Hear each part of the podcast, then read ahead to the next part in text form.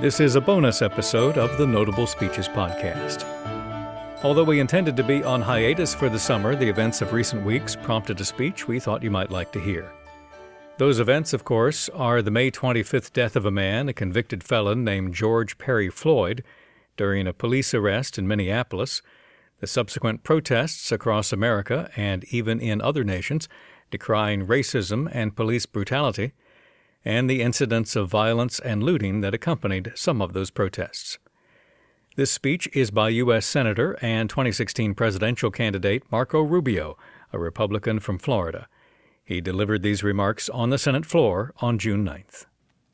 Murder of Mr. Floyd at the hands of law enforcement officers was an outrageous crime that has shocked this nation.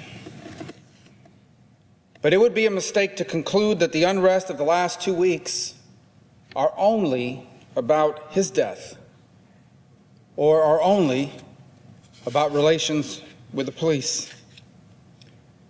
At its core, what this unrest is about is the question of what kind of society we are and what kind of society do we want to be.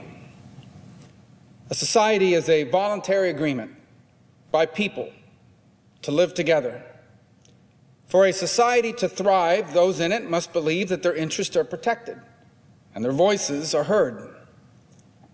But when a substantial number of people in a society come to believe that they are not valued, that they do not matter, or that they are not wanted, then that society will have big problems. For decades, African Americans have complained that they feel that their voices are being ignored, their problems not being addressed, and their lives not valued. Given our nation's history with race, this is an uncomfortable grievance, one many would rather avoid. But like a bad debt that must eventually be paid, it is a grievance we can no longer ignore. Like before, the latest unrest has given rise to voices arguing that the foundations of our republic are built on systemic racism and must therefore be brought down. The only difference is that this time, claims like these don't just come from the fringes of our politics. Like before, we also have voices who say that today, race is only a factor in individual cases, distinct from our society at large. Both of these views are wrong. The foundations of our country are not irredeemably racist. Abolition, women's suffrage, desegregation, the civil rights movement, these were not appeals to overthrow our values. These were demands that we fulfill them. And the Constitution that once considered slaves three fifths of a human being was ultimately the vehicle that was used to free them and eventually to secure their most basic rights. It is also true that we have made tremendous progress on racial equality over the last 50 years. But there remain shocking racial disparities on health, on education, on housing, on economics, and criminal justice. And there remains the fundamental truth that in any society in which a substantial percentage of the people believe that they are treated unjustly is a society that has a problem, a society that can never fulfill its full potential unless those grievances are addressed. None of this excuses radical violent extremists setting fires, looting buildings, hurting innocent people. It also shouldn't lead us to stupid ideas like defunding the police. And this is not going to be fixed by endless emails from corporation after corporation trying to prove how woke they are, even as they outsource your job to China. But it's also not going to be fixed by pretending that race is no longer an issue and by accusing everyone who disagrees and says it is of hating America. Yes, there are still vile racists among us, and although few of them will ever openly admit it, but in 21st century America, few people consider themselves racist. The primary reason why race remains relevant today is that the African American community faces a unique set of challenges that far too few people in positions of power in politics fully understand. If a child is raised in a stable home, in a safe neighborhood, attends a good school, and they have a private tutor to help them with the SAT, while another child, two miles away, is raised by one parent or maybe even a grandparent, they live in substandard housing in a dangerous neighborhood, they attend a school that is failing or failing them, and they don't have a private tutor for the SAT. On most days, they don't have access to Wi Fi. Do these two kids really have an equal opportunity to go to the same college? If one college student has the connections or the money to complete unpaid internships and to do unpaid internships in the summer or to study abroad, and another student has to work in the summer just so they can afford to go back to school in the fall, do they really have an equal opportunity to get hired when they graduate? If one young adult does something stupid, gets arrested, but his parents hire good lawyers and he's able to avoid having a criminal record. Another young adult who does the exact same thing has to use a public defender, pleads guilty to a lesser charge, but now has a criminal record. Do they really have an equal opportunity when they apply for the same job? When policymakers encourage sending manufacturing jobs that once employed African American men overseas in an effort to benefit those employed in technology and finance.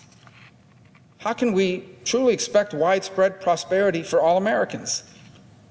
And when a disproportionate number of those with these disadvantages come from one race, while a disproportionate number of those with the advantages comes from another, the result is a racial disparity. Some suggest that these disparities are the result of institutionalized racism or of a deliberate effort designed to harm African Americans. What I truly believe is that it's the product of something far less sinister, but sometimes equally damaging.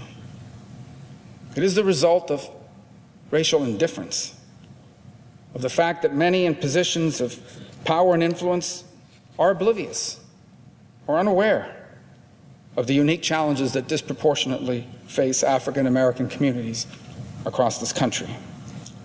We must now acknowledge these challenges and address these disparities that they create. Because when disparities go unaddressed, they become grievances.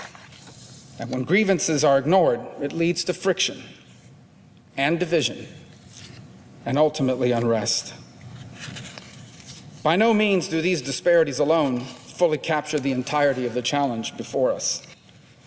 There still remain points of friction, more reminiscent of a different and shameful era in our history. And here, too, we can also suffer from indifference because the vast majority of Americans simply do not personally know the sting that comes from implicit and sometimes explicit reactions to the color of your skin which is why true progress requires that we listen to the viewpoints of those who do. Listen to the young man that I know who sees reports of a young man that looks like him, like his uncles, like his grandfather, being murdered by vigilantes in a case of mistaken identity. Who knows that had they not taken video of themselves doing this, they would have gotten away with it. Listen and he will tell you that he feels his life wouldn't matter either if it wasn't because he played professional football. Listen to the police officer I know who was pulled over while off duty at least seven times by his own department for no reason. And he will tell you of the humiliation of having to explain this to his teenage son. Listen to what it feels like to see on the news that when a mother in Miami recently drowned her own autistic son in a terrible tragedy, you know how she tried to cover it up? By falsely telling the police that he had been abducted by two African American men demanding drugs. and listen to what it feels like to read about the indictment of the chief of police of Biscayne Park, Florida, who, in an effort to brag about having a perfect crime solving record, ordered his officers to arrest anybody black walking through their streets, and if they had any kind of criminal record, pin one of their unsolved crimes on them. Listen, not because it's your fault, not because you are to blame.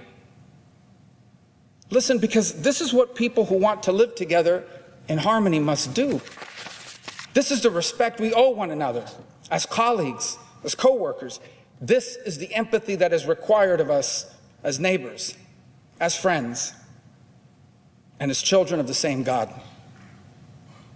This may not be your fault, but this is our problem.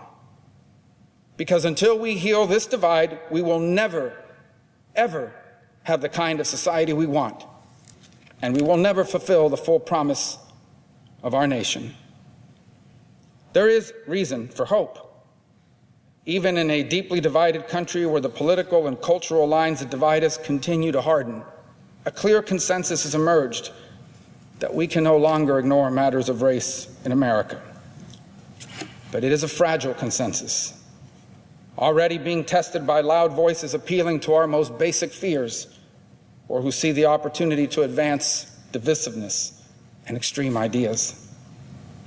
If this is the path we choose, we will all look back at this time with profound regret. And we will be left with a society that is even angrier and more divided than it is now. We will be left with an America that no longer resembles the one we honor when we stand during the national anthem. And ironically, we will also be left with an America even further away from the one some kneel to demand. The only way forward is to treat each other with the empathy and respect required of a people who have decided to share a nation and a future. United States Senator Marco Rubio of Florida recorded on June 9th, the same day George Floyd was buried in his hometown of Houston, Texas. At present, one Minneapolis police officer, now a former officer, has been charged with second degree murder in Floyd's death. Three other now former officers are facing charges of aiding and abetting murder. This has been a bonus episode of the Notable Speeches podcast during our planned summer hiatus. Your comments are always welcome. Email feedback at notablespeeches.com. I'm Joseph Slife. Thank you for listening.